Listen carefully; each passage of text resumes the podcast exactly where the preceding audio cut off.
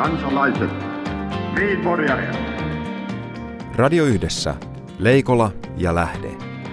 Jos tämä asia ei pian selvene, minä menen radioon ja pidän puheen. Perjantaisin 5 yli 10. Terve Markus. Kesäkeikkuen menevi vai meneekö? Niin, siis terve Jussi ja nyt täytyy todeta se, että kesähän on siinä eurooppalaisella paikallaan, johon sitä on ängetty ja kammettu pitkään. Lomat vain eivät ole siinä. Niin. Muistatko sellaisen ajan, kun järjestettiin erikseen oikein puolueiden kesäkokouksia, että joku joskus kesällä puhuisi politiikasta jotain? Se oli siihen aikaan, kun politiikka vielä oli politiikassa. Nythän kaikki ovat sanoneet, että politiikka on mennyt pois politiikasta, mutta se onkin mielenkiintoista katsoa, mitä sinne sitten on tullut tilalle. Mutta Yhdysvalloissa Donald Trump on, on tuota, palauttanut eksentrisyyden politiikkaan. Niin siis Trump, jota sekoitetaan milloin Bob Pesusieneen ja milloin Hän, itse, hän itsekin kenties. Ja, kyllä, tota, hän, ei, hän ei ole näitä harja, harjaamisalan poliitikkoja, hän on enemmän, hän haluaa niin pestä, pestä ja tota, hyvin perinteisellä menetelmällä tietysti. Ensin mustetaan kaikki muut ja sen jälkeen näytetään itse putipuhtaammalta. Hmm. Et hän on tähän asti suututtanut ainoastaan etniset vähemmistöt, naiset ja, ja tuota, kaikki ne, jotka ovat olleet hänen lähimpiä ystäviä ja kannattajia. Mistä seuraa politiikan johdonmukaisuuden loogisuuden vuoksi, että hän on kuitenkin kärjessä republikaanien ehdokas. Ja kannatus, niin, kyllä. Ketä kaikkea hän voisi vielä suututtaa? Mä luulen, että tuota, Hillary Clinton. Että Hillary niin kuin ei ole suuttunut vielä. Hillary Clinton voi olla, olla, olla se, jota hän ei suutu. Mutta nimittäin, nimittäin tässä käy vielä niin, että Hillary Clinton, mä en ole nähnyt mitään mahdollisuutta siihen, että Hillary Clintonista tulisi Yhdysvaltain presidentti. Musta se on ollut täysin mahdotonta. Miksi? Sen takia, ja se näkyy jo tutkimuksissakin, hänellä ei oikein ole niitä ominaisuuksia, joita, siis joita tuota, ei, ei, kyse ei ole sukupuolesta. Kyse on, on siitä, että hän on, hän on kuitenkin aika etäinen hahmo, ja, ja republikaaneille etäinen hahmo sopii aina paremmin kuin, kuin tuota, demokraateille, mutta – on ihan mahdollista, Donald Trump tekee, tekee Hillary Clintonista Yhdysvaltain presidentin asettumalla kolmanneksi ehdokkaaksi, koska häntä ei tulla valitsemaan republikaanien ehdokkaaksi. Sen jälkeen hän lähtee omilla rahoilla, ää, omalla, omalla tuota agendallaan ää, kolmanneksi ehdokkaaksi ja syö niin paljon republikaanien ääniä, että Hillary Clinton kuitenkin sitten nousee Yhdysvaltain presidentti. Omat koirat syövät toisensa, mutta entäs Mark Rubio? Onko hän nyt sitten se republikaanien nouseva nimi? No tässä on oikeastaan sellainen tilanne, että siellä ei enää, siis Donald Trump on vienyt kaikilta sen mahdollisuuden, Ilman. mahdollisuuden nousta, koska he, kaikki, kaikki jäivät sanattomiksi, kaikki jäivät Siis Donald Trumphan osoitti siinä, minkälainen muu maailma on. Tällainenhan maailma on. Se on röyhkeä, törkeä, puhuu mitä sattuu, ajattelee mitä sattuu, eikä alistu politiikan logiikkaan. Ja kukaan näistä muista ehdokkaista ei osoittautunut sellaista Ronald Reagan-maista cowboy-tyyliä. Kukaan ei pystynyt lassoamaan Donald Trumpia. Ja, ja hän on tavallaan vienyt arvovallan kaikilta omiltaan. Toki myös hieman itseltään. Toki itseltään, mutta sen sijaan mielenkiintoista on sitten, jos katsotaan istuva presidentti Amerikassa, jota perinteisesti on kauden loppupuolella nimitetty tämmöiseksi rammaksi ankaksi, eli, mm. eli kun ei ole nyt enää niin, että kaikki keskittyy jo sitten näihin seuraaviin, seuraaviin vaaleihin. Mutta Obama, niin tuota, hän, on, hän oli kesällä Afrikassa käymässä ja piti siellä hyvin mielenkiintoisia puheita. Hän ensinnäkin niin tuota, hän haukkui kaikki monikulturistit, tota, mutta kun musta mies tekee sen itse, niin se on sallittua. Hän sanoi, että tuota, teidän pitää luopua naisten ja tyttöjen väkivaltaisesta kohtelusta, korruptiosta ja muusta kaikesta tästä, niin saatte talouden kuntoon. Hän käytti toisin sanoen taloudellista menestystä motiivina siksi, miksi pitäisi näitä ihmisoikeuksia kunnioittaa. Puhetta, jota ei eräällä toisella pallonkolkalla, josta puhumme lähetyksen loppuajan, eli täällä Pohjolassa, juuri ole sellaisia assosiaatioita kuuluu.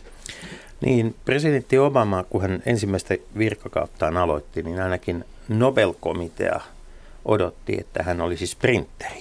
Hän ei osoittautunut politiikassa myöskään maileriksi, vaan hän on selvästi pitkän matkan juoksija. liekö sitten ehkä juurilla. Jopa kolme, ehkä jopa estejuoksia. Niin, mutta, mutta, mutta siis hän, hän on täydessä vauhdissa nyt.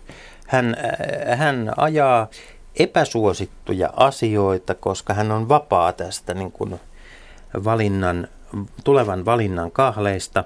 Eli, eli hetkinen, ja, se tyhjö, jota Trump luo ja se aliarvoista politiikkaa kohtaan, niin Obama vastaavasti on siellä toisessa vaakakupissa kasvattamassa painoarvoa. Näin voisi sanoa. Näin voisi sanoa. Ja, ja sitten tuota, kyllä tästä, tästä on mielenkiintoista on tietysti se, että, että vielä Yhdysvaltain presidentinvaaleissa ei ole yhtään ehdokasta, joka olisi pystynyt omaa agendaa ulkopolitiikan puolelta tuomaan. Hillary Clinton on jatkoa muiden agendalle. Hänelläkään ei vielä ole omaa. Tämä on kuulkaas kiinalainen juttu. Tämä on niin kiinalainen juttu, että että tuota, Kiina on nimittäin tuota järkyttänyt maailman finanssipiiriä kahden prosentin voitko, voitko nyt kertoa, Markus, että onko se Kiinan muuri nyt kaksi prosenttia korkeampi vai matalampi tämän jälkeen? Koska kyse on Kiinasta, niin siellä, siellä tunnetusti ei ole sprinttereitä, vaan kiinalaiset toimii tuommoisen satojen tai tuhansien vuosien tähtäimellä. Ja kyllä, Pitkä marssi erittäinkin pitkä marssi. Ja tässä tapauksessa mielenkiintoista on se, että kun, kun Kiina on siis halunnut oman valuuttansa, joka kansallinen muoto on renminbi ja sitten vaihdettava muoto yuan, halunnut, halunnut sen ää, asemaa vahvistaa, haluaa siitä ison globaalin valuutan ja, ja tuota, samaan aikaan IMF ja muut kansainväliset instituutiot on sanonut, että erinäköisiä valuuttasäätelyjä pitäisi purkaa, siitä pitäisi tehdä vapaasti vaihdettava. Se pitäisi kellua eikä noudattaa orjallisesti dollaria hallinnollisin päätöksin. Sitten kun Kiina tekee tämän, että se muuttaa kurssia, niin kaikki on sitä mieltä, että kamalaa. Väärin Mikä muutettu. johtuu, väärin muutettu? Se johtuu ensisijaisesti siitä, että, että, että, että tota, kun Pekingissä – huokaistaan, niin maailmalla tärisee. Oikeastaan näitä kansainvälisiä finanssipiirejä, joissa puhutaan siis biljoonien ja triljoonien dollarien, eurojen, juonien siirroista ja liikkeistä, ja jossa siis tähän asti – vaihteluväli on ollut per päivä on ollut dollarin sadasosia tai prosentin sadasosia ja nyt sitten tämä kahden prosentin, niin onhan se iso hyppy. Mutta tämä on siis maailma, jossa ketään ei kiinnosta, onko Suomi euron jäsen tai ei. Tai Hetkinen. Onko Kreikka euron jäsen. Tämä, Mitä? Tämä, tämä on mestarien liiga. Eikö, eikö siellä... Ei, tämä, ei, tämä ei eikö ole siellä, nyt se, eikö, eikö Paavo Väyrynen saanutkaan vatsoja sekaisin siellä? Ei, Paavo, sen, sen jälkeen kun Paavo Väyrynen kävi ratsastamassa kivihevosen selässä, niin kukaan ei ole ollut kiinnostunut sen enempää Väyrysestä kuin muustakaan. Ja tämä on ehkä keskustelu, joka niin kuin Suomessa, Suomessa unohtuu helposti, on se, että tässä, tässä niin kuin Titanien pelikentällä, missä oikeasti ratkaistaan se, että onko maailmantalous jossakin kunnossa tai pärjääkö Eurooppa paremmin kuin Amerikka paremmin kuin Kiina, niin, niin kysymys kuuluu, että onko täällä euro vai eikö täällä ole euroa, eikä niinkään, että ketä siihen kuuluu. Yritätkö, Kiina on 132 kertaa suurempi kuin Kreikka. Niin yritätkö nyt sanoa, että Kreikan tukipaketeista ei tule Yhdysvaltain presidentinvaalien polttavaa uutista? Ja ennen kaikkea ne eivät aiheuta sitä, että Kiinassa joskus järjestettäisiin presidentinvaalit.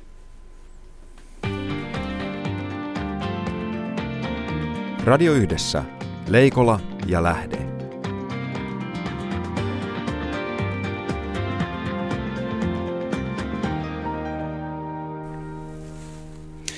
Ja loppuosa lähetyksestä sitten käymmekin läpi Suomen kotimaamme politiikkaa, joka todellakin yllättäen ei ole hiljennut eikä tauonnut kesäksi, vaan päinvastoin.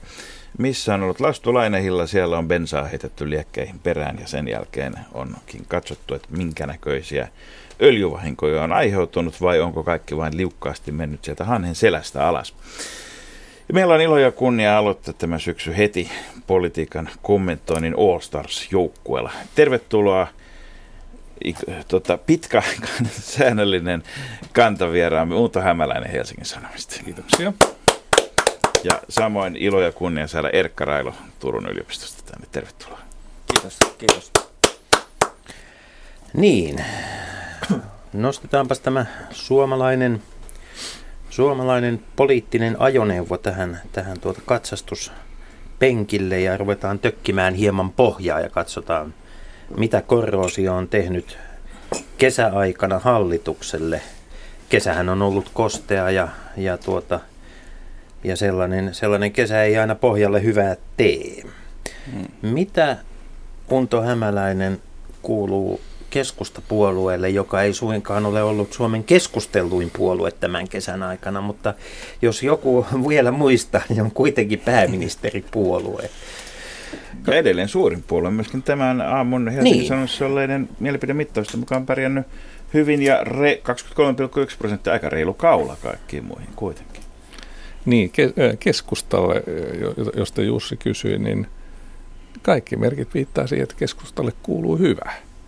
Se todella on pääministeripuolue, se on suurin puolue, se pärjää kallupeissa ja ihmeellistä kyllä se, siellä on nyt sisäisesti hiljaista, jos ei nyt oteta huomioon tätä Paavo Väyrysen käynnistämää, ka, kansalainen Paavo Väyrysen käynnistämää tuota, nimenkeräystä, mutta en mä usko, että se nyt järkyttää. Onko se vähän niin kuin normaalia turbulenssia, että se ei vielä ylitä kohinarajaa?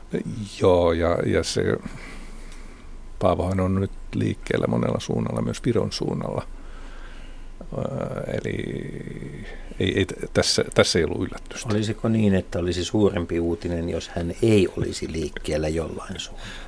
Sillä olisi syytä huolestua. Hmm. Mutta jos me mietitään vielä niitä tunnelmia, mitä oli keväällä ja spekulaatioita hallituksen nimittämisen aikaan, niin, niin siellähän tapahtui iso sukupolven vaihdos käytännössä. Että, yli viisikymppiset, niin hieman yli viisikymppiset, niin äh, Juha Sipilä ja Olli Rehn on nestoreita hallituksessa. Ja koko tämä edellinen polvi on siivottu pois, eikä, ja, ja, ja niin kuin kukaan ei edes sanonut pulinat pois, mutta pulinoita ei kuulu. Oliko se paluu, oliko kuitenkin, kun kesku, ajatellaan, mennään vähän taaksepäin näitä edellisiä vaaleja, jolloin keskusta kärsi rökäletappion vaalirahaskandaalin vuoksi, joka, joka meni hyvin syvälle keskustalaiseen semmoiseen itsetuntoon. Niin onko tämä nyt kerta kaikkiaan vaan niin riemua siitä, että on palattu takaisin palopaikalle, että, että tota, kaikki käy? No keskustahan on aina ollut tämmöinen, se on luontainen tämmöinen vallankäyttöpuolue ja vallan, äh, valtapuolue. Eli, eli tuota, nyt kun on valtaa, nyt on asemia, äh, niin mä luulen, että se porukka on aika tyytyväinen.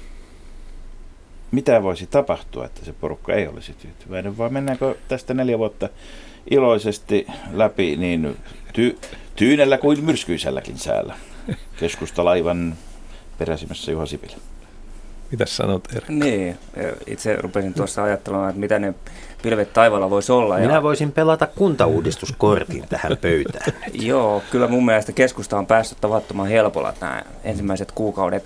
Perussuomalaiset on saanut kaiken sen kritiikin, mitä kritiikkiä on annettavissa ollut, niin vetänyt sen kaiken puoleensa. Niin kuka ja... edes huomaa, että tässä on jonkinlainen hallituksen kuheruskuukausi osalla hallitusta no, kuheruskuukausi on parhaimmillaan silloin, kun hallitus saa puuhata rauhassa tai puolue saa rauhassa puuhata sitä, mitä se puuhaa, eikä, eikä median valokeilassa koko aikaa. Herkka Railo, kuinka alkiolaista politiikkaa Juha Sipilän hallitus nyt tekee? Onko täällä mitään tekemistä alkiolaisen ajattelun kanssa? Sehän on kuitenkin se esiliina, joka, joka keskustassa aina vaalien alla sidotaan, sidotaan vyötäisille toi on, toi on vaikea, vaikea kysymys. Keskustalaiset varmaan sanoisivat, että tämä on hyvinkin alkiolaista politiikkaa. Jos ajatellaan niin kuin alkiolaisuutta nimenomaan sellainen yksilön vastuu, vastuuna omasta, omista tekemisistään ja, ja sitten sen, sen rinnalla sitten vielä tämän yksilön, yksilön vastuuta myös siitä, sitten, siitä omasta yhteisössä, jossa hän työssä toimii, niin, niin siitä näkökulmasta niin tämä on aika, ää, aika alkiolaista politiikkaa, jossa tulkitaan talousoikeistolaiseksi politiikaksi, jossa nimenomaan se vastuu on sillä yksilöllä eikä valtiolla omista tekemisistään. Minkä takia, minkä takia Juha Sipilään ei niin kuin tartu tällä hetkellä mikään? Siis hän, hän on kuitenkin siis, hän on kansankurittaja vasemmiston mielestä ja vihreiden mielestä – siellä ajetaan ydinvoimaa kuin käärmettä pyssyyn, jonka pyssyn alkuperästäkin on vähän niin kuin epäilyjä. Mutta tuntuu, että Sipilään, Sipilä vaan pyöräilee ympäri Suomea hymyhuulilla. Hän, hänen ei tunnu tällä hetkellä tarttuvan mikään. Onko tämä onko tämä niin kuin uuden pääministerin etuoikeus? No tässä mun mielestä, tässä voi puhua siitä kuheruskuukaudesta että, ja, ja siitä nimenomaan, että toisaalta sitten kuheruskuukaudesta Sipilän kohdalla ja sitten toisaalta siitä, että perussuomalaiset on vetänyt tämän kaiken huomioon puoleensa. Että perussuomalaiset, nyt kun meillä on populistipuolue hallituksessa, niin sehän on jo kansainvälisestikin poikkeuksellinen tapaus. Voiko, siihen... voiko sanoa näin, että jos, jos Unto sanoi äsken, että, että keskusta on luontainen vallankäyttöpuolue, niin onko populistipuolueen hallituksessa se luontainen paskamagneetti ja, toi, tota, on, on se toi on julmasti sanottu, mutta on se siinä mielessä totta, että, että perussuomalaisilla on mun mielestä tämän kolmen ensimmäisen, neljän kuukauden, kolmen ensimmäisen kuukauden aikana niin, niin tullut, tullut tota, kaikki mahdolliset asiat tullut niskaan, mitä vaan voi, voi tulla. Ennen, ennen kuin mennään perussuomalaisiin, niin käsitellään kuitenkin yksi hahmo hallituksesta. Olli Rehn. Mikä on arvosana hänen ministeriuransa startille? Eh, ehkä vielä hyvä muistuttaa myöskin siitä, että paitsi että näitä kysymyksiä on tullut mm. kesän aikana Olli Rehnin tontille, niin hän oli vielä hyvin vahvasti, vahvasti tota epäili koko, koko Rosatom-kytköä ja muuta blogissaan vuosi sitten, mutta se on poistettu sieltä blogista, mutta sen sijaan tämän, tänä päivänä hän mikään ei poistu digitaalisesta muistista, kun maailma on amatöörietsiviä täynnä. Täynnä. Tota, eli, eli paitsi arvosana, niin tuleeko Reen saamaan tämmöisen takinkääntäjän leiman myöskin otsaansa? Hän, tulee, hän on nyt ja, ja jatkossa on ihan hallituksen vaikeimmalla paikalla ja siinä on kaksi juttua, jotka on niskassa ja toinen on tietysti tämä Fennovoima kautta Rosatom, toinen on Talvivaara. Ja tota, niistä riippuu hirveän pitkälle se, että minkälainen julkikuva, minkälainen arvosana hänelle tulee. Mutta Erkka Railo Unto Hämäläinen, mitä me voimme päätellä sen perusteella, että tiedämme kuitenkin Olli Rehnin toiminnasta EU-komissaarina aika paljon. Hän on hallituksen ehkä kokenein poliitikko loppujen lopuksi Timo Soinin ohella. Joo, mutta se, siinä on just tämä asia, että hän on tottunut työskentelemään kansainvälisillä kentillä, eli siinä meni kuitenkin 10 vuotta, 15 vuotta. Että Enemmän oli, kabineteissa niin, kuin vaalikarjan niin, edessä. Kyllä, ja, ja nämä, nämä molemmat äsken mainitut kysymykset, niin ne on sellaisia, että ne on isoja taloudellisia ja, ja ympäristöjuttuja molemmat, mutta sen lisäksi niihin liittyy valtava määrä tämmöistä inhimillistä tuskaa. Mutta mm. tota, Erkka Railo, jos mm. otetaan nyt, en nyt mene siihen syvemmälle, miten turkulaisilla on kiekossa viime aikoina mennyt, mutta tämmöinen kiekkovertaus, että, että Olli Rehnhän on, hän on tässä likaisen työn tekijänä. Hänen mm. tehtävänsä on olla niin kuin vastustajan maalilla, mo, maalilla hakattavana. Ja silloin ei voi nillittää. Mm. Silloin ei kerta kaikkiaan voi nillittää. Onnistuuko tämä Olli Reeniltä, koska hänellä on kuitenkin ollut sellainen pieni taipumus sellaiseen muistella vanhoja ja nostaa sormi pystyyn silloinkin, kun pitkän poliittisen uran tehneet, niin kuin eturivissä tehneet ihmiset vaan puristavat nyrkkiä taskussa. Kyllä. No nythän on, nythän on tähän mennessä hän on pärjännyt näkökulmasta riippuen niin pärjännyt tavallaan hirveän hyvin. Siinä mielessä, että ei tällaista nillitystä ei ole tullut. Hmm. Et, et jos, jos pitää fenovoimaa ydinvoimalasta, niin, niin silloin hän on pärjännyt erittäin hyvin siinä mielessä, että hän, hän on siellä kabineteissa todennäköisesti jotenkin tämä junailut tämän, että tämä onnistuu, vaikka tämä näytti todella pahalta tämä fenovoiman tilanne yhdessä vaiheessa, mutta se on niin suuri hanke, että sen ei tietenkään voi antaa, sen ei voitu antaa kaatua ja Olli Rehn on sen hoitanut. Hän joutui siinä yhteydessä vielä kääntämään takkensakin, mikä voi koitua hänelle henkilökohtaisesti aika raskauttavaksi. Siitä huolimatta hän on selkäsuora, se, se, suoraselkäisesti niin kuin hoitanut tämän hommansa. Mun mielestä sinänsä Fennovoiman päätös oli mun mielestä väärä, mutta mut jos, jos ajatellaan sitä sen, sen, sen hankkeen kannattajan näkökulmasta, niin hän on hoitanut leiviskänsä oikein hyvin. Sitten jos tarkastellaan tätä talvivaaratapausta, niin hän on, voi aina vedota siihen, että, että tämä nyt vaan tuli edelliseltä hallitukselta perintönä, että, että sori vaan, että, että on pelkkiä huonoja vaihtoehtoja. Eli, eli toisin sanoen tarvitaan savolainen selittämään asiat siihen, Kyllä vaan. sille pallille. No mennäänpä sitten siihen lääkkeeseen, jota Timo Soini on todennäköisesti kaikkein eniten tänä kesänä nauttinut, eli immosdiumiin. Mitä kuuluu perussuomalaiselle puolueelle, joka juuri piti juhlakokouksensa Suomen Turussa? Niin, se oli tota, mielenkiintoinen tilaisuus. Olit siellä paikalla Joo, tarkkailijana itse, myös. Mä, Joo, miltä sain, se näytti noin omin sain, silmin? Sain työmies Matti Putkoselta, sain ihan kutsun, hän soitti ja, ja, ja tota, niin, antoi äh, napakkaa kansalaiskritiikkiä ja sen jälkeen kutsui mut sinne tilaisuuteen. Kiitokset Matti Putkoselle kutsusta ja oli mielenkiintoinen tilaisuus. Ja kyllä sinne kiinnitti huomiota sitä, että Jussi halla esimerkiksi just puolusti immosta siitä näkökulmasta, että kansanedustajalla tulee olla oikeus omaan mielipiteeseensä, ja hän sai sillä raikuvat, raikuvat pitkät uploadit. Tuli semmoinen vaikutelma, että puolueen jäsenkortin omavilla ihmisillä, niin, niin, niin he kokee myötätuntoa immosta kohtaan. Ja, ja tämä asettaa niin kuin, Soinin todella pahaan välikäteen siinä tilanteessa, että sitten tulee mediasta ja muista puolueista tulee kovaa painetta, että Immoselle pitäisi antaa joku rankka rangaistus ja sitten taas sieltä kentältä tulee aika voimakasta ääntä siitä, että, että imusta pitäisi tukea. Ja samaan aikaan mä kylläkin ajattelen, että semmoiset maltilliset, sanotaan nyt vaikka maltilliset perussuomalaisia äänestäneet ihmiset, niin, niin on olemassa viitteitä, että, että he katsoo myös tätä, että millä, miten niin perussuomalaiset puolue ää, ratkaisee suhteensa tämmöiseen henkilöön, jolla, jolla saattaa näitä julkisuudessa olevien väitteiden mukaan olla yhteyksiä äärioikeistolaisiin liikkeisiin. Niin, tai on ainakin sellaisia yhteyksiä, joita kaikki myöskään puolueen sisällä eivät hyväksy. Niin Tämäkin selkeästi. on totta. Tota, Onto hämäläinen sinä, kun muistat kaikki siltä ajalta, että kukaan muu ei enää muista mitään, joko tarkoituksenmukaisuussyistä tai alkavan dementian johdosta tai muusta syystä. Kiitos. Niin usein on verrattu, verrattu tuota, perussuomalaisia 70-80-luvun SKDL, jossa, jossa oli sitten tämmöinen jyrkkä kommunistisen puolueen vähemmistösiipi, joka, joka piti isoa älämölyä ja joka myöskin otti sen hegemonian, yritti ottaa käsiin, käsiinsä. Ja samaan aikaan maltillinen enemmistö sitten mietti, että miten, miten sietää tätä. Se asia, mikä on itsestään selvästi eri juttu, että tässä ei ole niin kuin yhtä isoa naapurimaata, joka sitten tukisi sitä vähemmistön ja enemmistön sisällä ja sotkeentuisi.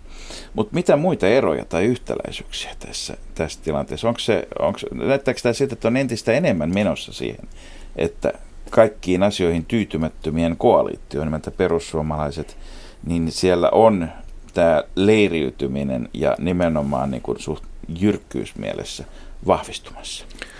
Minulla on sellainen tuntu, että, että tuota, tavallaan tämä jyrkkä porukka on olemassa – ja, ja, ja sillä on varmasti omat yhteytensä, ei se nyt ole mikään, mikään niin taistolaisiin verrattava ää, tiukka, tiukka, ää, tai tiukka komentoinen porukka. Mutta sitten taas mä luulisin tämä perussuomalaisten tämä niin sanottu maltillinen enemmistö, mitä se sitten tarkoittaakaan, niin, niin sehän ei ole millään lailla järjestäytynyt, että se, se pystyisi tekemään – tekemään sellaisia päätöksiä, kun SKDL sitten oli tavallaan kaksi puoluetta saman puolueen sisällä. Ei perussuomalaisessa tilanne voi olla samanlainen millään, koska se on, se on niin heterogeeninen puolue, tai siis tämmöinen nopeasti syntynyt, nopeasti kasvanut joukko. Mitä maltillinen enemmistö tällä hetkellä perussuomalaisessa, mitä he ajattelee, mitä he tekevät? Onko he tyytyväisiä siitä, että hallitukseen on päästy, jonne, joka on kuitenkin ollut Timo Soinin iso 20 vuoden projekti? Mä luulen, että he ovat tyytyväisiä täs, tähän tilanteeseen. Ja, ja tota, mutta tuohon, mihin Erkka viittasi, tähän tapaus Immoseen, niin nyt mä esitän niin sanotun hyvän kysymyksen Jussille. Kun Timo Soini sanoi, että Immonen harjataan seuraavassa perussuomalaisten eduskuntaryhmän kokouksessa – kukaan ei oikein, ää, äh, ei ravimaailmaa tunteva, ei oikein mm. ymmärtänyt, että mistä tässä oli kysymys. Ja sitten sanottiin, että se, se on joku ravitermi. Niin selostatko nyt meille lyhyesti, että mitä, se tapa, mitä tapahtuu, kun immonen harjataan? Joo, tämä on nimittäin tuota, nyt ei oteta siis tuollaista harjaa käteen ja, ja nyt ei olla sukimassa. Okay. Ja tämä on hyvin mielenkiintoinen tämä termi ja sen käyttö tässä yhteydessä, koska – silloin kun tapahtuu tämmöinen suuri ravivoitto, että on tietty potti ja sieltä otetaan tietty merkittävä osuus tietylle voittajaryhmälle tai voittajalle, niin sitä kutsutaan harjaamiseksi. Ja tämä asettaa kyllä niin kuin aika toisenlaiseen, toisenlaiseen tuota, ympäristöön sitten tämän. En tiedä minkälainen, minkälainen harja Soinihan on hyvin maltinen pelaaja, hän pelaa aina eurolla tai kahdella ja yleensä vain omaa hevostaan, mutta Minä, Unto, Sen verran, että palautan, näkyy siellä tiskeillä, että, palautan, että ollaan mukana niin, palautan kysymyksen, tai toisen kysymyksen, ja mennään taas tänne historian aareaittaan.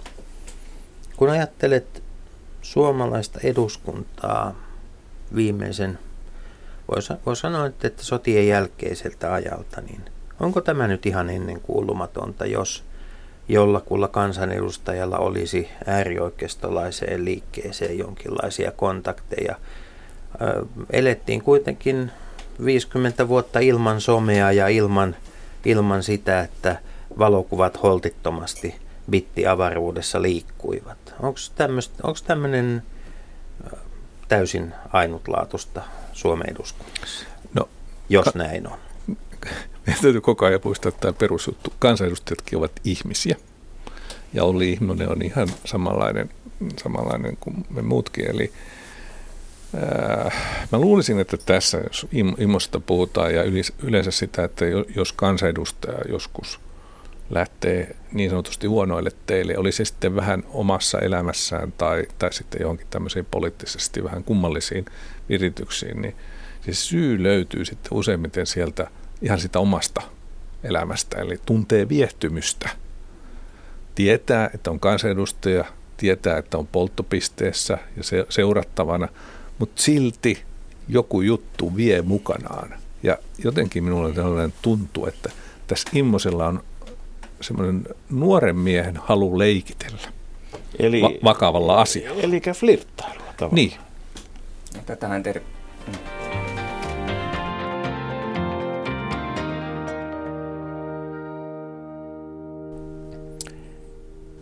Syksy tulee ja suomalainen politiikka läpivalaistaan tänään Unto Hämäläisen ja Erkka Railon toimesta.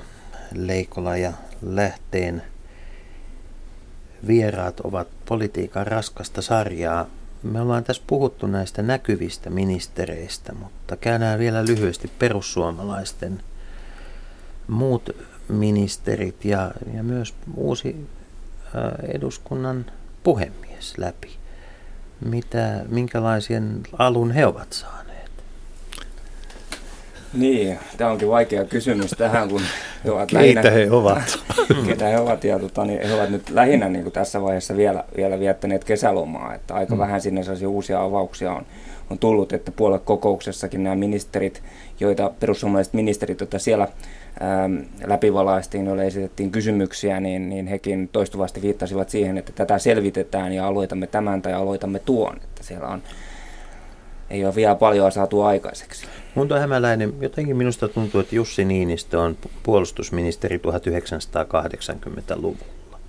Nyt puhutaan paljon tämmöisistä julkisesti siis sellaisesta puolustusdoktriinista, joka on tuttu, turvallinen, mutta tota, onko tämä nyt politiikkaa ja onko sitten se todellinen puolustusministerin työmaa jossain ihan muualla kuin näissä, näissä tuota puheissa, joita Niinistöltä on kuultu?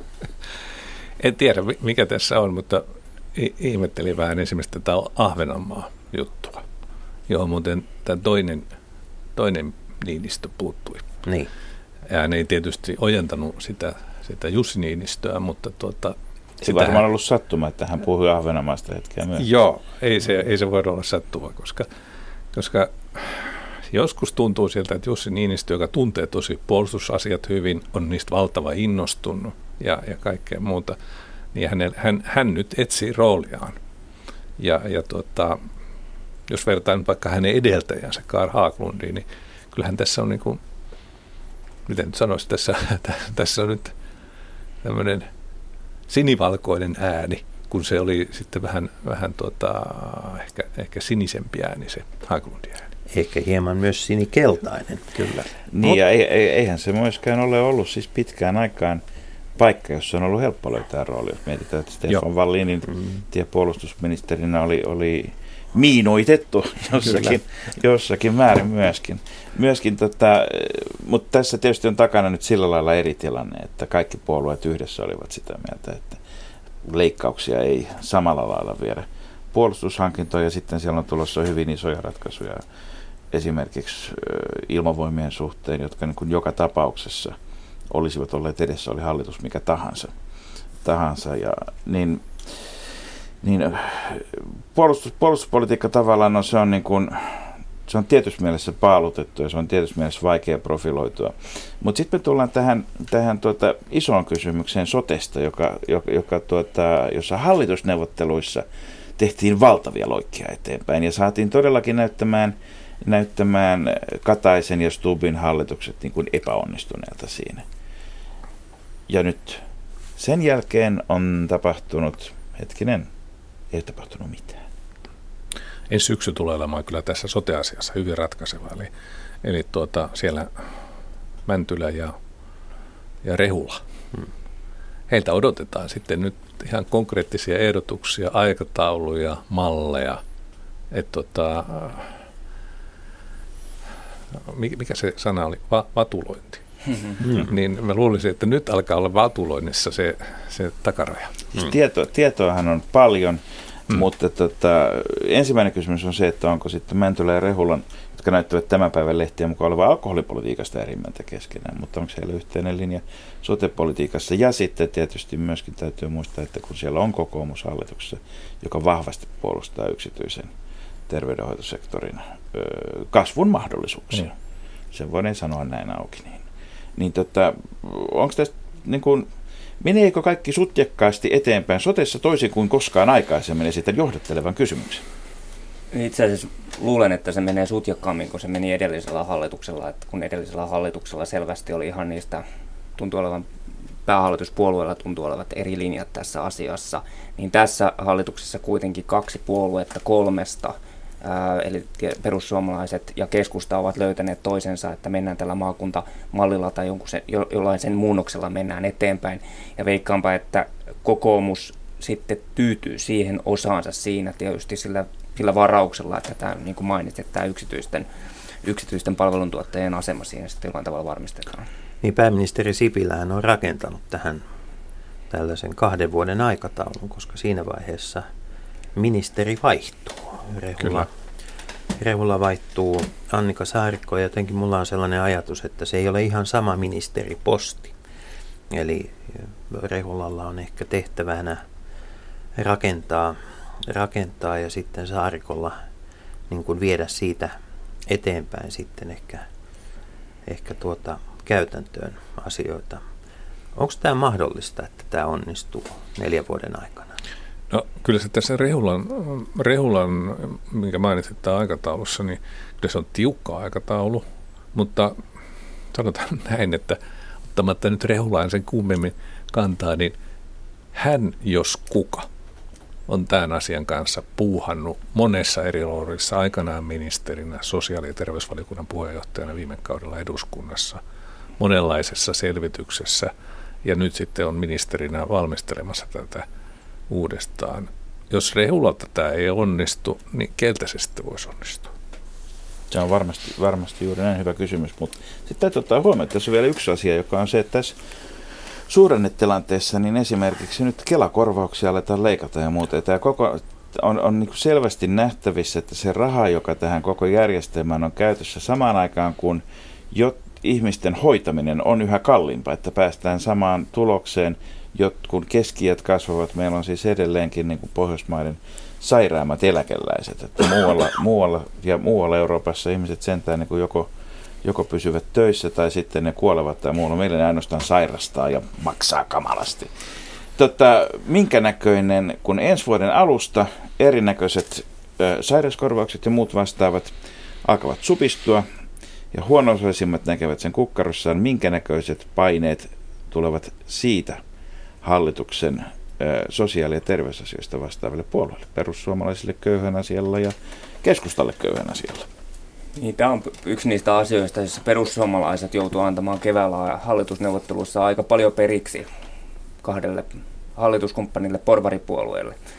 Ja se, se, se tulee olemaan tietysti kova paikka, kova paikka ja se liittyy tietysti tähän laajempaan tähän sote-uudistukseen, että, että siellä säilyy varmaan sellainen symbolinen voitto, että tavallaan ne kunnat, kuntarajat säilyy, mutta samaan aikaan kunnilta todennäköisesti tullaan tässä uudessa mallissa ottamaan valtavasti valtaa pois.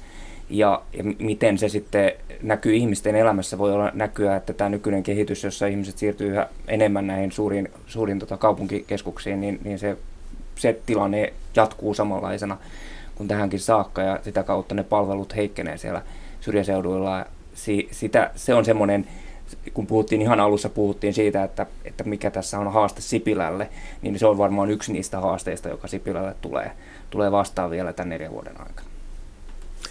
Mutta sitten meillä on kolmas pyörä, kokoomus. Ja täytyy sanoa, että äh, koko sinä aikana, kun Alexander Stubb on ollut, on ollut tuota, suomalaisessa politiikassa, edes europarlamentissa, niin häntä ei ole koskaan näkynyt julkisuudessa niin vähän kuin tänä kesänä. Kokoomuksen kannatus on tällä hetkellä 17,6 ja perussuomalaisten 16,7. Molemmat, tämä mahtuu niin sanotusti tämä ero virhemarginaaliin sisään ja tuntuu siltä, että varsinkin kokoomuksessa vältetään virheitä viimeiseen asti tällä hetkellä. Unto Hämäläinen, miten tämä kokoomuksen hallitustaival on nyt oikeastaan alkanut? No kokoomus on näistä se on valinnut tämmöisen kolmannen puolueen roolin. Se oli edellisessä. Jota ei oikeastaan ole pitkään aikaan ollut myöskään suomalaisessa politiikassa. Aivan. Aivan. Eli, on aina ollut kaksi isoa, tai kyllä, aina, mutta hyvin pitkään. Kyllä. Ja tota, eli se antaa perussuomalaisten näkyä, ja, ja se perussuomalaisten näkyy, vaikka kokoomus ei antaiskaan. Ja, ja sitten, mutta ennen kaikkea se antaa niin kuin keskustan olla johtava puolue. Ja kun keskusta haluaa olla johtava puolue, niin niin se, se tuntuu käyvän kokoomukselle. Onko tässä nyt tämä trauma tästä luottamuksen katoamisesta demarien ja kokoomuksen kesken edellisen vaalikauden loppupuolella niin totaalisesti, että venettä ei keikuta silläkin uhalla, että hintana on oma kannatus, oma näkyvyys? Niin, minulla on sellainen käsitys, että kokoomus on päättänyt olla todellakin tämän nelivuotiskauden ensinnäkin hallituksessa, pitää tietystä aika harvoista asioista kiinni, jotka liittyy varmaan valtion talouteen ja valtiovarainministerin toimenkuvaan ja erinäisiin muihin asioihin. Ja, ja tuota, sitten tavallaan niin odottaa ja katsoa, mihin tämä tilanne menee. Pystyykö kokoomus näistä muutamista periaatteistaan pitämään kiinni?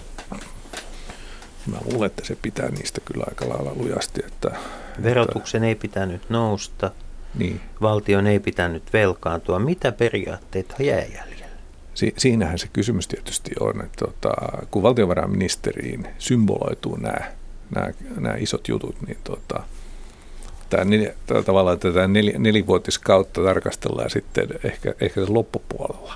Että tota, äh, kokoomuksen, kokoomuksen menestys tai pärjääminen, mitä se sitten onkaan, niin, niin tota, se riippuu hirveän pitkälle tästä, että, että miten tässä talouspuolella käy muita tavoitteita sillä ei näytä ole, paljon olevan.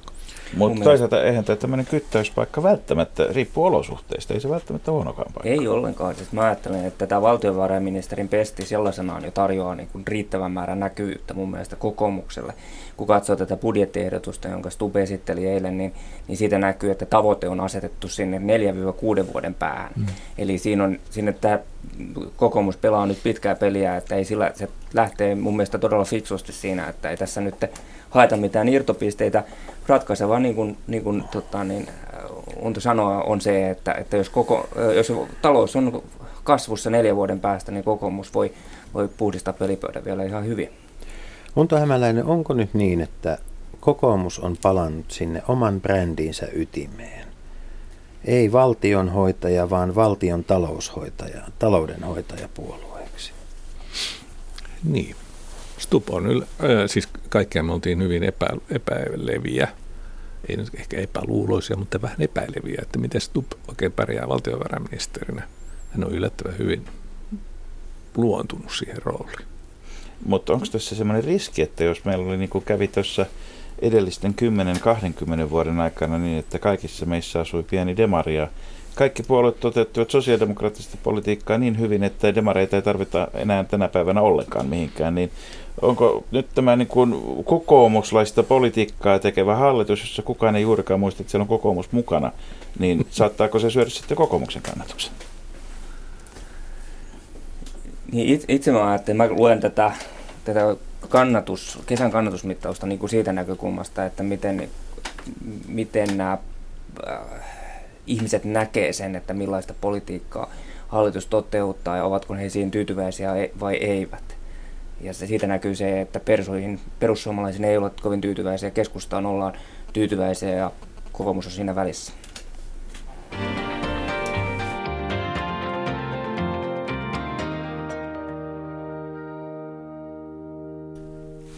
Niin, tässä on Leikola ja Lähteen vieraana siis syksyn ensimmäisessä lähetyksessä, vaikka kesähän tuolla ulkona on.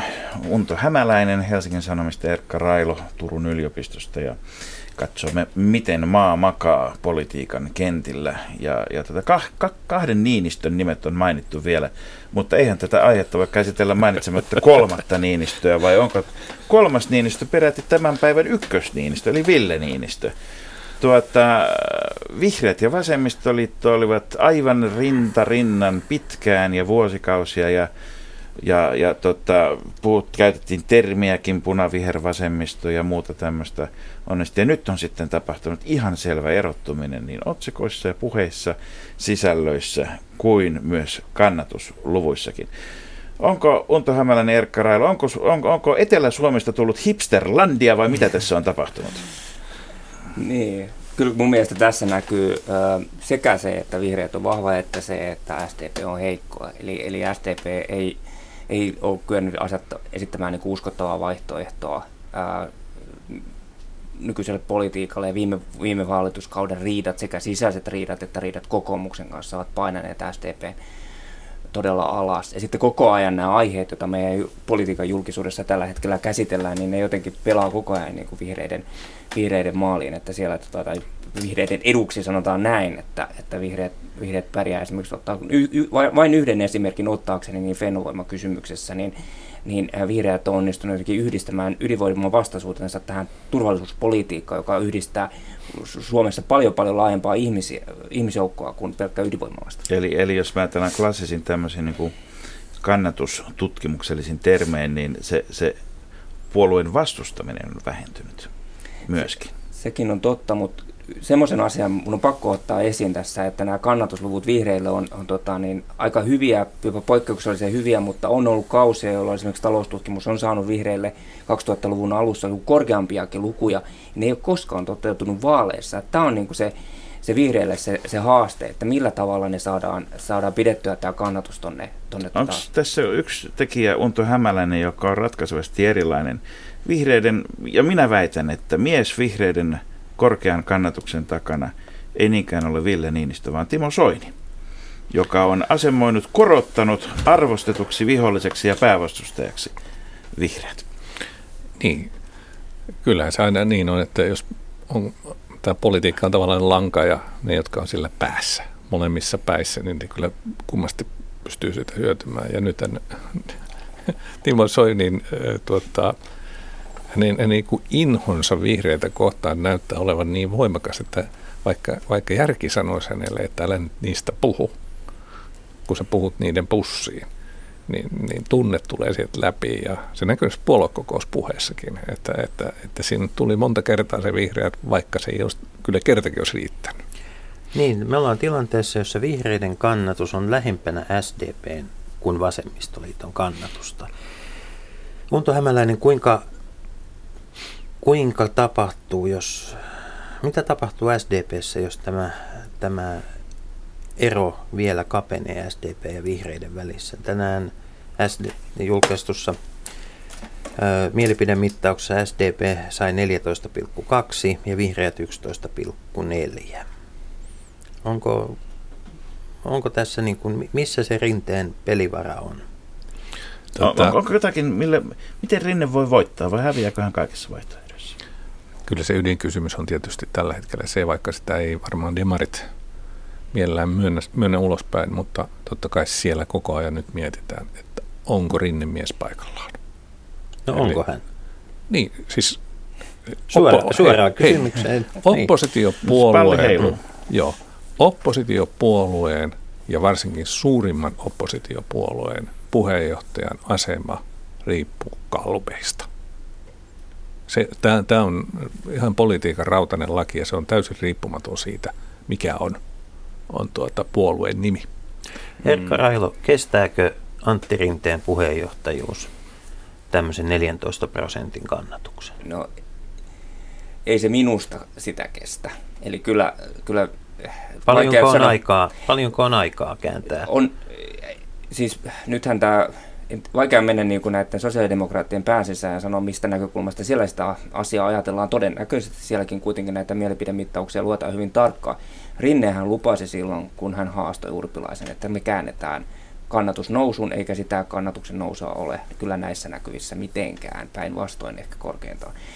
Nyt, nyt tota, jos ajatellaan sen puolueen seuraavien eduskuntavaalien menestyksen näkökulmasta tätä tilannetta, niin ajattelisin, että ideaali tilanne olisi vaihtaa, vaihtaa rinne vuoden kuluttua, mahdollisimman, mahdollisimman pian, sillä tavalla, että olisi esimerkiksi kolme vuotta aikaa vaaleihin, ihmiset ehtisivät tottua uuteen puheenjohtajaan, hänellä olisi tarpeeksi aikaa tehdä itsensä tunnetuksi ja uskottavaksi SDPn puheenjohtajaksi. No jos otetaan sitten vielä tämä yksi iso asia ja termi, eli yhteiskuntasopimus, joka on sillä lailla mielenkiintoinen sopimus, että ilmeisesti yksi osapuoli sanoi, että lähtekää talkoisiin, ja toinen osapuoli kysyi, että mistä me neuvottelemme.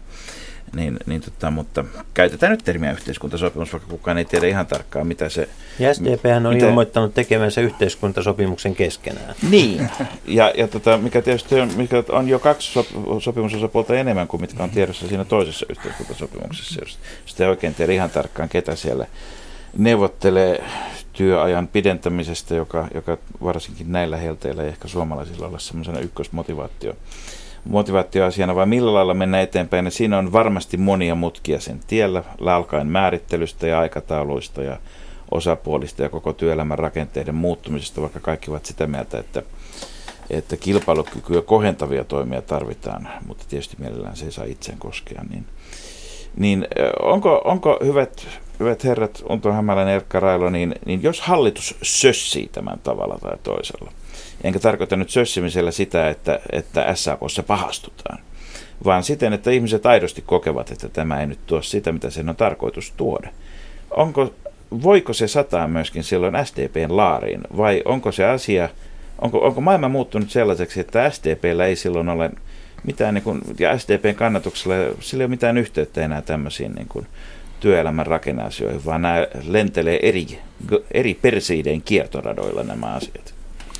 No mun mielestäni tilanne on kuitenkin se, että, että tota SDPn, SDPlle tämä on yhtä tärkeä juttu, tämä yhteiskuntasopimus, kuin konsanaan hallitukselle. Ja, ja tota, koska SAK, SAK-liitot on tässä yhteiskuntasopimuksessa yksi osapuoli, jos semmoista sopimusta ylipäänsä jostain vaiheessa tulee. Ja siinäkin tapauksessa, että sitä ei tulisi, koska hallitus on asettanut nämä, nämä pakotteet siihen päälle, ja, ja, ja siinä tietysti SDPllä on silloin iso roolinsa. Että tuota, meillä on nyt viikko aikaa siihen, kun nähdään se, että eteneekö tämä prosessi, edes eteneekö tämä prosessi. Ja mä luulen, että Suomessa ei kukaan tiedä, että mitä tässä tapahtuu. Eivät edes ne, jotka ovat siellä neuvottelupöydässä, vielä tarkkaan tiedä, että miten, miten, miten nämä palikat oikein järjestyy. Ja, ja, tota, ja jos mä nyt pistäisin tämän meidän keskustelun niin asioita tärkeysjärjestykseen, niin, niin mun, mun mielestä niin toimittajana tietysti kalupit on hirveän tärkeitä ja aina tärkeää katsoa niitä prosentteja, mihinkä ne menee. Mutta tämä yhteiskuntasopimus on sitten, se on, se on aivan toisen luokan kysymys. Eli, eli siinä, siinä on sitten koko maan asiat ja oikeasti puntarissa. Ja siinä mielessä tietysti olisi todella hieno juttu, että hallitus, ammattiyhdistysliike, yrittäjäpuoli, työnantajapuoli tässä onnistuisi. Vaikka ei ehkä niin komeilla tai niin hienoilla tuota tuloksilla kuin mitä keväällä tavoiteltiin, mutta edes jotakin. Elokuun kihlaus. Joku elokuun kihlaus olisi kyllä paradoksaalista, että meillä on siis Eteläranta puhunut vuosikausia paikallisen sopimisen lisäämisen puolesta. Ja nyt yhtäkkiä vuorineuvosten juoksupojat ovat kaikkein eniten vaatimassa yhtä pöytää, jossa on vähän väkeä ja päätetään isoista asioista. No se on oikeastaan aika suomalaista. Että tota, vähän puhutaan toista kuin tehdään. Mutta me, meillä on vielä täällä hieman, hieman tarkasteltavaa. Helsingin Sanomilla on tällainen loistava, missä hän on nyt palsta ja sinne voisi kyllä tämän kesän jälkeen laittaa vasemmistoliiton, koska ei ole vasemmistoliitosta juuri mitään kuulunut. Miksi, mistä tämä hiljaisuus tulee? Tulee sellainen vaikutelma, että, että vasemmistoliiton johtajasta on nyt puhti pois, että Arhimäki on mun mielestä näkynyt todella vähän julkisuudessa. Ja joskus nämä asiat on aika pienistä asioista kiinni, että, että juttelin yhden toimittajan kanssa tuossa taannoin ja hän kysyin häneltä, että millä perusteella olette valinnut jonkun tietyn, olitte valinnut itse asiassa Niinistön johon ohjelmaan. Ja hän sanoi, varmaan Ville, Ville Niinistö. kiitos Joo. tarkennuksesta. Tässä on kolme Niinistö ollut jo käsittelyssä tänään. Ville Niinistö. Ja sanoi, että Ville Niinistö sai, niin kuin, hänet sai kiinni ja häneltä sai parhaat kommentit. Eli se on loppujen lopuksi niin kuin aika semmoista pienestä asioista, kun just välillä tulee sellainen olo, että aika pienistä asioista kiinni, että kenet saa helposti, nopeasti kiinni, kenestä tietää, että tulee, tulee sopivat kommentit, siihen tilanteeseen sopivat kommentit. Arhimäki näyttää siltä, että, että häntä ehkä vaikea saada kiinni, ehkä kommentit ei ole tarpeeksi. Mutta Arhimäkihän on myös ollut erinomainen kansanlietsoja, siis tunnejohtaja omilleen. Hmm. Mutta onko tämä nyt sitten tämmöisen niin kun, tunnefiilis niin kun toinen puoli sitten tämä, että jos ei ole kiva fiilis, niin ollaan vähän niin kuin sitten tuolla leikkikehän ulkopuolella, hiekkalaatikon ulkopuolella kokonaan. Vasemmistoliitto hävisi vaalit ja se oli valtava pettymys, koska siellä odotettiin hienosta vaalivoittoa ja siinä se toipuu. Mm-hmm. No onko Karl Haglundin kohdalla tämä uuden roolin hakeminen vielä kesken? Milloin me näemme oppositiojohtaja Karl Haglundin? No, RKP on oma puolueensa ja mä luulen, että siellä nyt ei ole suurempaa hätää tällä hetkellä. Onko RKP vaikutus, yhteiskunnallinen vaikutusvalta vähentynyt nyt, kun puolue ei ole hallituksessa? No, totta kai se vaikutusvalta on vähentynyt, kun ei ole hallituksessa. Suomessa asioita hoidetaan hallituksesta käsin. Ja siinä saattaa olla taustalla se, että, että tiedostetaan se, että vaikka tekisi mitä, niin kannatusta, kannatuksen tuskin tulee kovia, kovaa nostetta. Toisaalta vaikka tekisi mitä, niin kannatus tuskin romahtaakaan. Et, et se on varmaan RKPn näkökulmasta varmaan se tilanne on tavattoman helppo. Että nyt on hyvä Onks, hetki harjoitella sudokujen tekemistä. Onko tämä sama tilanne krist, kristillisdemokraateilla? Kristillisdemokraateilla on siinä mielessä jännittävämpi tilanne, että siellähän kohta valta vaihtuu. Ja siellä, ja se on nyt ensimmäinen puolue, selkeästi myöskin niin kuin ei välttämättä iso vaalitappio kannatuksessa, mutta tietysti paikoissa ja, ja sitten se, että hallituks, hallituksesta jäätiin ulos. Vaikka meillä on mm. varmasti kristillisdemokraattien arvoja ja politiikka jälleen kerran niin kuin paremmin toteuttava hallitus kuin edellinen hallitus, mutta mm. ei sinne tarvittu resästä eikä sinne tule Hiekaan kutsumaan, mutta vallanvaihto tulee. Mitä siitä seuraa? No, vähän vaikea ennakoida tässä. Tuskinpa siinä mitään, mitään dramaattisia käänteitä siinä tapahtuu. Siinä, vaalit, okei, okay, vaalit, vaalit hävittiin, mutta kannattaa pitää mielessä, että jossakin mielipidemittauksessa arvioitiin, että se puolue katoaa kartalta kokonaan. Sellaistahan ei tapahtunut, että veikkaanpa, että siellä sinänsä kuitenkin henkäisesti helpotuksesta ja, ja seuraava puheenjohtaja, joksi on paljon veikattu Essa ja, ja niin varmaan saa siinä mielessä niin kuin hyvän, hyvän lähdön eteenpäin. Tähän loppuun Unto Hämäläinen vielä yksi suomalaisen politiikan merkittävä toimija, tasavallan presidentti Sauli Niinistö. Mitä kuuluu Naantalin kukkakedoille? Niinistö on, on tuota, onnistunut siinä, missä, mitä jokainen presidentti varmaan tavoittelee, että hän, hän on tietyllä lailla nyt siis vaalikautensa tai kautensa puolessa välissä, niin tuota, mm, hahmotellut sellaisen presidenttiaseman, mikä sopii hänelle. Hän on suosittu ja arvostettu ja hän, hän pitää siitä kiinni, mikä, mikä hän haluaa, mistä hän haluaa pitää kiinni, eli tästä ulko- ja turvallisuuspolitiikan ytimestä. Eikä näytä siltä, että tästä hallituksesta tulisi haastajia sen enempää Soinista kuin Sipilästäkään. Ei tule. Tämä soi, sopii Niinistölle, tämä näyttää sopivan myös Suomelle, eikä tuo naapurikaan tunnu, tai naapuritkaan tunnu olevan pahoillaan. Kiitoksia vierailusta. Kiitoksia. Unto Hämäläinen, Erkka Railo.